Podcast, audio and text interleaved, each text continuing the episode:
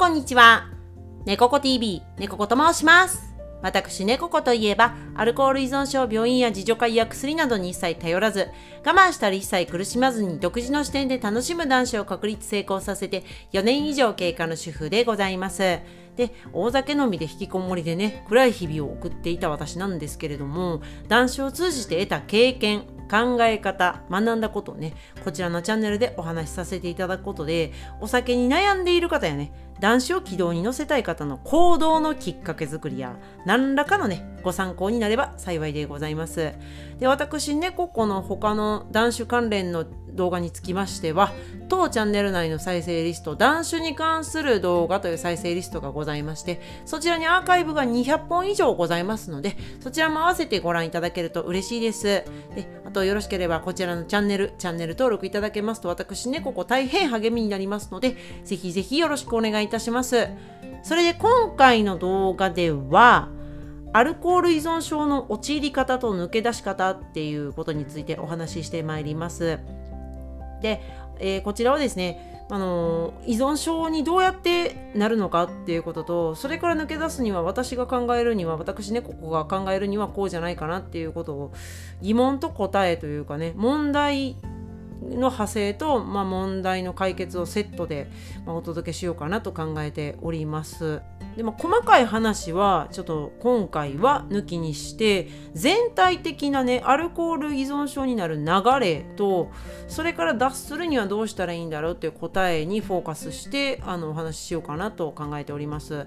うん、まあそうですね実際の体の中でどういったことが起きているのかっていう細かい話につきましては他の動画でね是非またご覧いただけると嬉しいですあまりにも長くなってしまうといけないので、まあ今回はちょっとねざっくりとその流れを把握するってことも大切なのかなと思って。うん、でそれでねお話ししようと思います。でまずですね SNS でこちらね投稿した文章を掘り下げてね解説しようと考えておりますのでまずそのね SNS のあの文章投稿文を読みます。こちらなんですけれどもお酒を飲むとドーパミンが出て快楽が得られるけど継続的に飲酒することで薬物耐性ができてドーパミンの出る量が徐々に減ってで快楽を得るための飲酒量がだんだんと増えてで結果として依存症に陥る。でこの状況を脱するにはお酒をやめ続ける。ドーパミンが出る代替行動。過去依存物質を除く負担の少ない方法。こういったことをね投稿いたしました。でまず、まあ、あのアルコール依存症にどうやって陥っていくのかっていうことなんですけれども流れとしては。まずねあのお酒を一口、ね、飲む一口飲むというか、まあ、飲み始めるとあの脳内ではドーパミンというねあの心地よさうん、気持ちいいなとかっていうね快楽物質が出るんですよね。ドーパミンなんですけれども、うん、そのドーパミンというものが出ると脳内でね、うん、でそうするとすごく気分の良い心よいね状態になるんですよね。心地いいなっていう気持ちいいなっていう。でその気持ちよさっていうのはやっぱね脳の中でその報酬系って呼ばれているんですけれども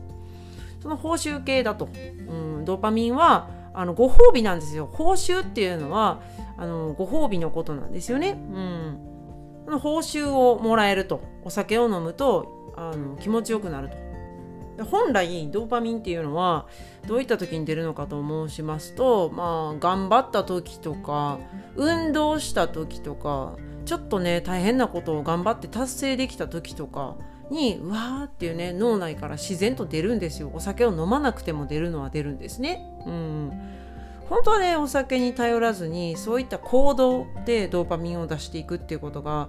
最適なんですけれどもただねちょっと時間がかかるんですよね。うん。やっぱねすぐに得られるものではないと。いうことなんですよ。すぐにご褒美がなかなかもらえる行動ばかりではないと、まあ、努力が必要だったりとか期間が必要だったりっていうことがありますね。うん。頑張ったら出るとか運動したら出るとかっていうことですよね。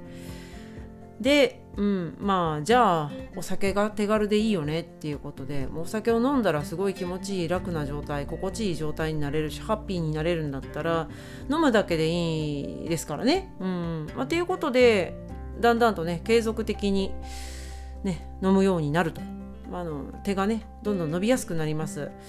まあなんですかね。別にその人がだらしないからとかあのお酒にはまっていく人がだらしないからとかその楽して報酬を得ようとすることがダメとかっていうのはねないんですよね。別にその性格とかそういったその楽に流れるとか飲むだけで手軽だよねとかっていうことに陥りやすい、うん、そういったものを得たくなるっていうあの状態は別に人間だったら誰しも起こることなんですよね。なんでかっていうと人間ってカロリーを極力節約して暮らそうねっていう風に本能にインプットされてるそうなのであの事実ねそういったことがあるんですよね。だからなるだけ楽して快楽を得ようねとかなるだけ楽してエネルギーをあの得ようね蓄えておこうねっていう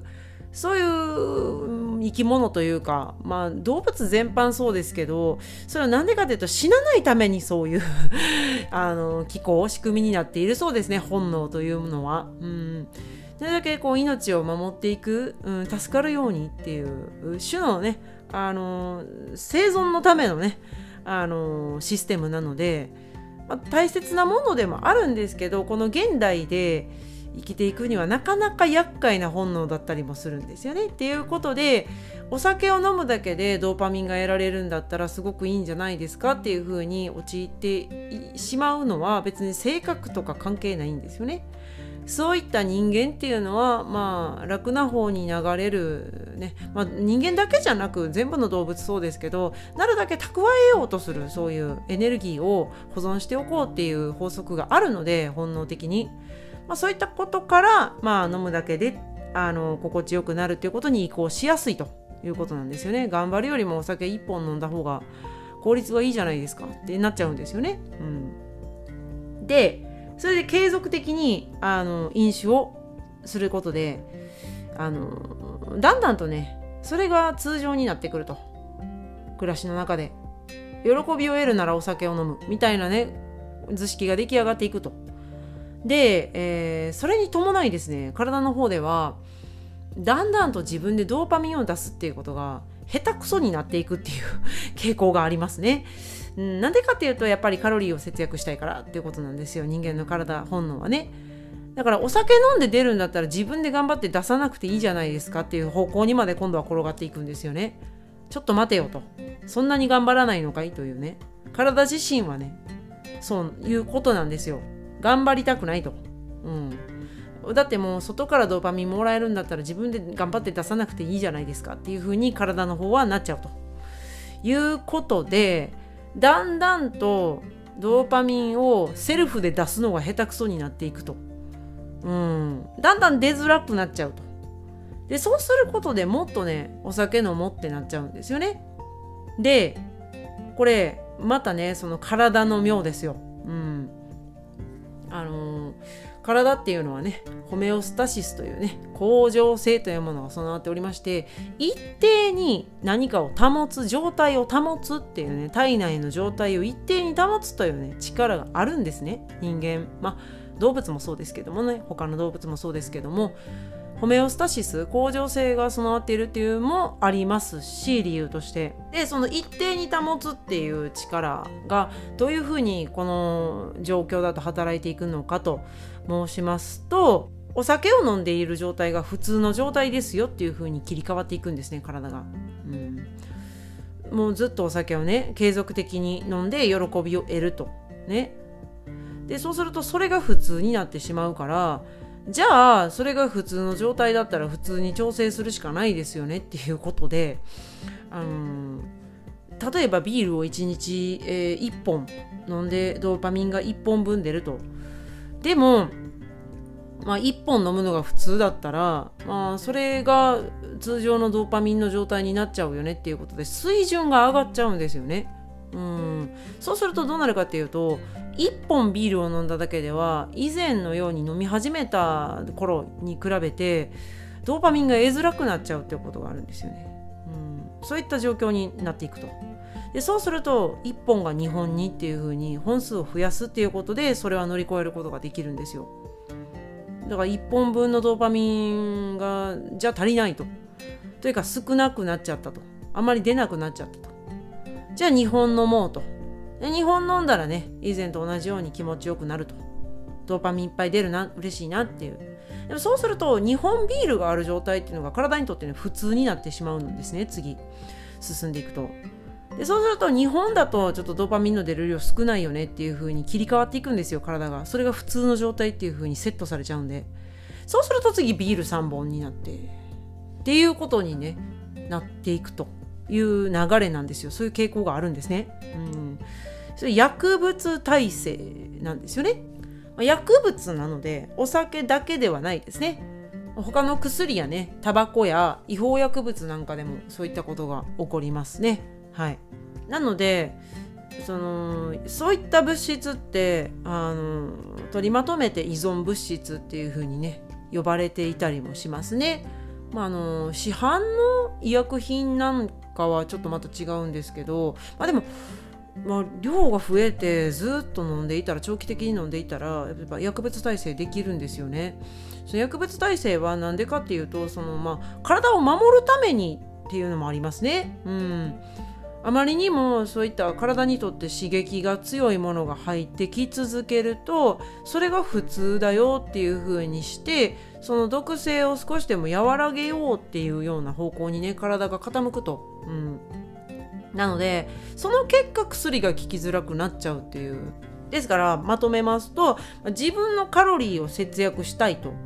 うん、だから恒常性を働かせようっていうね。これがいつもの状態だよ。っていうこと。ともう一つあの自分の体を守るために薬物耐性を。ね。有毒物質なんかは特にそうですけれどもまあ薬物全般ね。どうしてもね体への刺激が強いので、うん、それから体を守るために耐性をね上げていくっていうことをしちゃうということなんですよね。そういっった2つのね大きく分けると2つの機能からドーパミンっていうのがね徐々にね量が減っちゃうと。出る量が減ってしまうんですよねドーパミンの、うん、減ってってしまうんですよね。ですからそういったことから分かるのが自分の体の機能がそうさせているということなんですよ。そうさせているのそうは何かと申しますとアルコール依存症ですね。ま、アルコールだけじゃなく依存症全般そうなんですけれどもまあ、の依存症に陥らせているのは実は自分の体を自分で守る保つための機能だったっていうことなんですけどね。うん自分の体を守るエネルギーをあの節約するっていう機構機能のせいでせいでって言ったら変ですけども、まあ、それがあるからいいんですけどね本来はでもそういった依存物質の前ではそのあの機能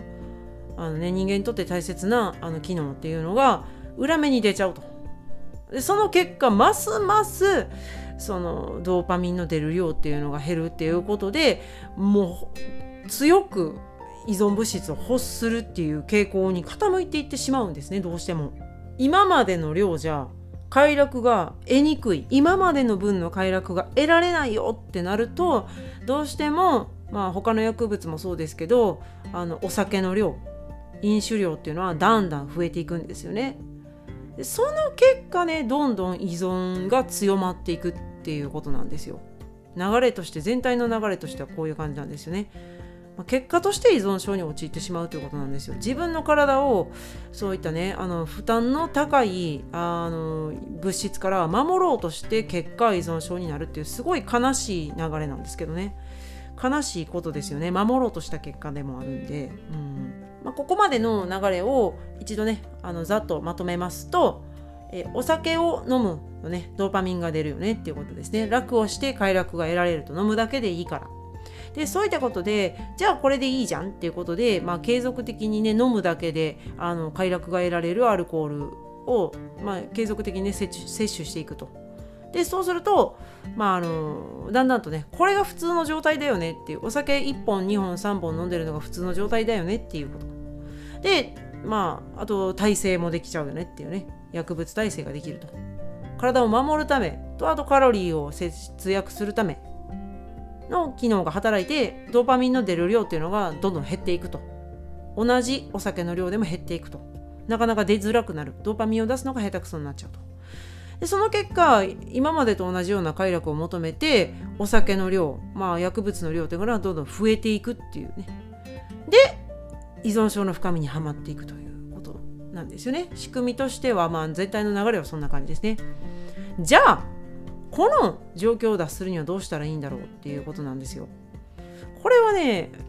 結構いろんな方法は言われていますけど私は本質はこの2つが大事なんじゃないかなと考えるのが1つがですねお酒をやめ続けるっていうことですね。でもう一つがドーパミンが出る代替行動をトレーニングしていく自分でやっていくっていうことでドーパミンを出す練習をしていくっていうことですかね。でまあその代替行動はあの依存物質は必ず除かなければいけないと。で負担の少ない体へ負担の少ない方法でやらなければいけないということがありますかね。うんまあ、一つずつ言いますとまずお酒をやめ続けることなんですけどこれなかなか難しいことね言うなって思うかもしれないですけれども今はこうするといいよっていう流れをつかんでいただきたいのでそうやってちょっとねあの本当のところを言います。あの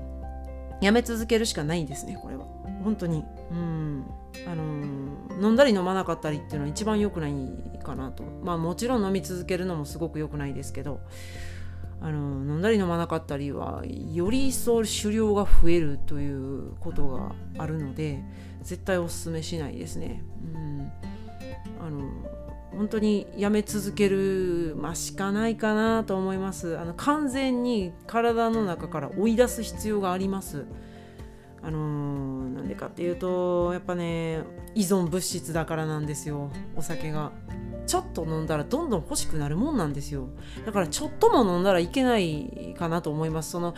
依存症から脱却するにはうんです。そのアルコール依存症から脱却したいと、うん、もう完全にその状況から脱したいっていう人はもうやめ続けるのが最適解だと思いますね。はい。依存物質はちょっとでも取ったらどんどん欲しくなるっていう風に仕向けてくるんですよ。本当に強烈なんですよね。その脳の本能に訴えかけてくるんで抗うのがすごく辛いんですよ。我慢がすごく辛いんですよ。だったらもう最初から入れないっていうのが一番楽なんですよね。本当は。やめ続ける、うん、とにかくどなるだけやめ続ける、うん、ことが大切ですね。もうあのでその間にやっていくことなんですよね。あのもう一つが。ドーパミンが出る代替行動です。はい。代わりの行動です。お酒をやめ続けながら同時にその時期にドーパミンを自分で出す訓練をしていくんですよ。それがすごく大切かなと私は思います本質的に。どうやるのかとか難しいよっていうことをねあの思われる方もいらっしゃると思います。うん確かにそうだと思います。でも本質やっぱり大切なことがこういったことなんですよ。自分の体を変えていくための2本柱かなと思いますね。アルコールを入れないまず体内に入れないっていうことが大切ですね。入れたら体内にアルコールを。やっぱりね頼っちゃうんですよね。どうしても依存物質だからなんですよどんどんとそれ飲んだらいいじゃんっていう風に本能的に仕向けてくるというか本能が頼りたくなるようにするっていうねそういう傾向にいっちゃうんですよね。うん、だからねあの薬物って怖いんですよね。脳にダイレクトなんですよね。うん、あの脳のあの有害物質を通さないためのね関門があるんですよ。例えるならば網目のように張り巡らされた関門があるんですけれども、えー、アルコールはねすごい粒子が細かいのですごいちっちゃいんですよ、うん、一つ一つの単位が。だからねその関門を例えるならば網目のような関門をね有毒物質を通さないための関門なのにアルコールはスルッと抜けて脳の中に入ってきちゃうんですよ。だからね逃げられないんですよね飲んじゃったら。本当に。だから飲まないってことが大切なんですよね。いやめっちゃ難しいこと言ってるとは思います。うん。本能に訴えかけてくるからね。でもね事実やっぱそういうことが大切なんですよね。飲まないっていうこと。入れちゃったらねもうね体内に入れちゃったら脳の本能に訴えかけてくるからなかなか逆らうのが相当しんどいんですよ。うん、でそれやめ続けるのと同時にやっていただきたいのがドーパミンが出るための代替行動ですね。その代わりの行動をねしていくと。であの断酒をより一層続けるための、うん、下準備というか、うん、柱を作っていく感じですね。ドーパミンが出る代替行動を作り上げていくとそのハッピーにセルフで出すようにっていうことがドーパミンをセルフで出すことが下手くそになっていたのをもう一度ねあの自分で出せるようになる、まあ、リハビリのような訓練のような感じですね。はいそういったことをしていくことがすごく大切なんですよ。だからね、冒頭で申しましたように、運動とか何かこう自分が夢中になれることで楽しいことをするとか、であとそうですね。何か難しいことに頑張って取り組んでいくっていうことも大切ですね。ドーパミンが出る行動っていうのをねどんどんと見つけて試行錯誤して自分に合うものを探していく。でその過程の中であのドーパミンがね自分で出せるように訓練をする練習をしていくって感じですね。はい。あの今までできなかったことをできるようにしていくって感じですね。喜びを感じる、まあ、だから部屋をきれいにして心地よくしてもいいしあのお掃除を頑張ったりとかしてねお風呂に入ってもいいし美味しいご飯を食べてもねドーパミンって出るしでここで気をつけていただきたいのが依存物質は絶対頼ってはいけないと思います。はい。だからそうですね。物質だけじゃないですね。あのプロセスへの依存も危ないですね。例えばですけどギャンブル依存症とか、えー、であと恋愛とかも一緒ですね、はい、あの恋愛依存症とかもそうですね。あれはプロセス依存っていう種類の依存なんですけれども結局脳内一緒なんですよ、うん、あの頼っちゃうんですよ、うん、だから非常によろしくないです。はい。あのそういったプロセス依存も含めてあの代替にするのは危険かなと思いますね。それ以外でやっていただきたいですね。まあ、であと一番身近なもので言うと食べ物の中で甘いものですね。甘いものはあの依存の回路が同じですお酒とと言われてます。はい。あのお砂糖でもドーパミン出るんですけど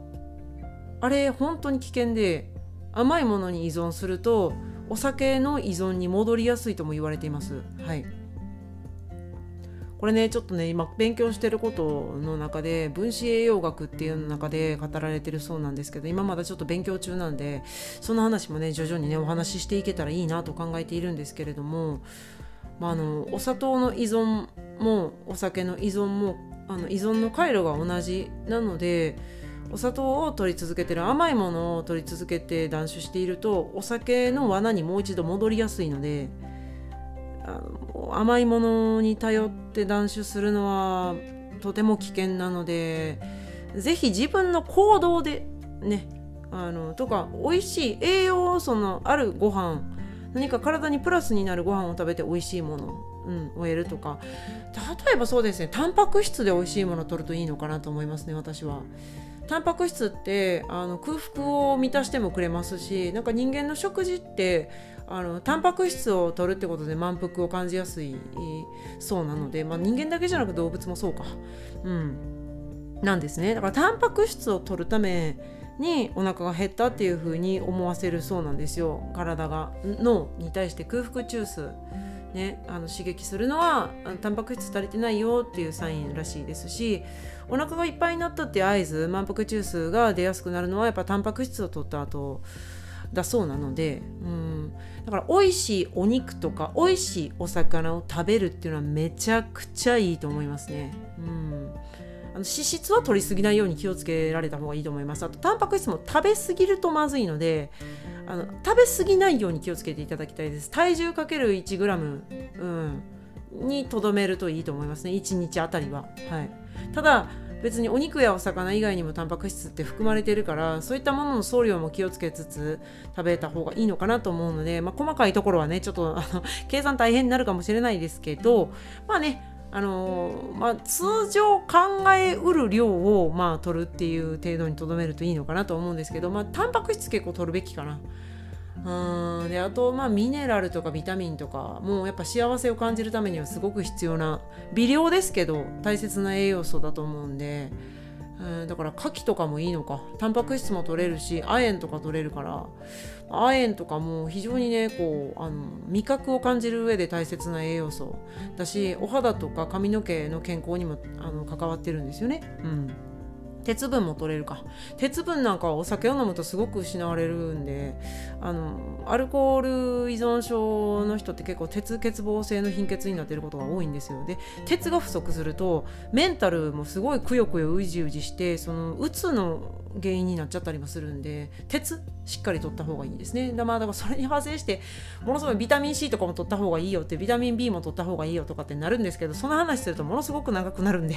ちょっと今回は割愛しますけれども他でもね栄養素に関してアルコール依存症と栄養素に関してもねお話しさせていただいてるので再生リストからそういったものもね是非合わせてご覧いただけると嬉しいんですけれどもまあ、そういったことで、あの健康にいい食事をとる、うんまあ、タンパク質なんか最適ですね。その神経伝達物質の材料にもなるんですよ。うんまあ、ドーパミンとか、まあ、セロトニンの材料にもなりますね。セロトニンっていうのはすごい幸せを感じる成分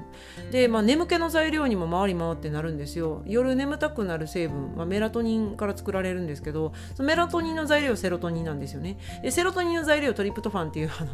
ものすごいまた横文字ばっか並んで申し訳ございません。そういったねあのセロトニンの材料になるトリプトファンっていうねあの必須アミノ酸アミノ酸っていうのはタンパク質ですね。はい。そういったね、お肉とかお魚にもすごい含まれてるんで、大豆製品にもすごい含まれてるんですけど、そういったものを取ると、まあ、あの、あのなんですかね、太陽光を浴びた時にも出るんですけど、セロトニンはすごいハッピー、幸福感、幸せな感じ、うん、安心感、そういったね、ことにつながるんで、そういった感じで、あの本当に体が欲する栄養素を取ると、うん、ドーパミン出やすくなりますね。うん食べ物だとそうですかね。うん、あと楽しい語らいをする。気の置けない大切な人と楽しい語らいをする。何気ない会話でいいんです。っていうか何気ない会話が大事なんですよ。脳がリラックスするから。そういったことですね。うん、とにかくそのお酒を何とかしてやめ続けながらドーパミンが出る代替行動をして訓練をしていくってことが大切なんですよね。ちょっとずつやっていく。うん、だましだましもうとにかくお酒は飲まないっていう風にしてその間にドーパミンが出る代替行動をしていって大丈夫な土台作りをしていく。お酒がなくても問題ない土台作りをしていくっていうこと。その2本柱でいくのがいいのかなと思うんですよ。その脱却の仕方アルコール依存症からの脱却の仕方としては私は本質的にはこの2つじゃないかなと思いますね。お酒をとにかくやめ続けることとドーパミンが出る代替行動をする。でドーパミンが出るように訓練をしていく脳内をっていうこと。かなと、はい、思いますね。なので、うんまあ、そのお酒をやめ続けるためのマインドに関しては他の動画でねお話しさせていただいてるのでそのマインドをね育てる何かきっかけとねなれば嬉しいですね。他の動画もぜひご参考になさってみてください。はい。今回はそんなところでございますね。ご視聴ありがとうございます。こちらの動画よろしければグッドボタン、チャンネル登録もいただけると大変励みになりますので、ぜひぜひよろしくお願いいたします。ではまた次回の動画でお会いいたしましょう。最後までご視聴いただきましてどうもありがとうございました。チャンネル登録、グッドボタンよろしくお願いします。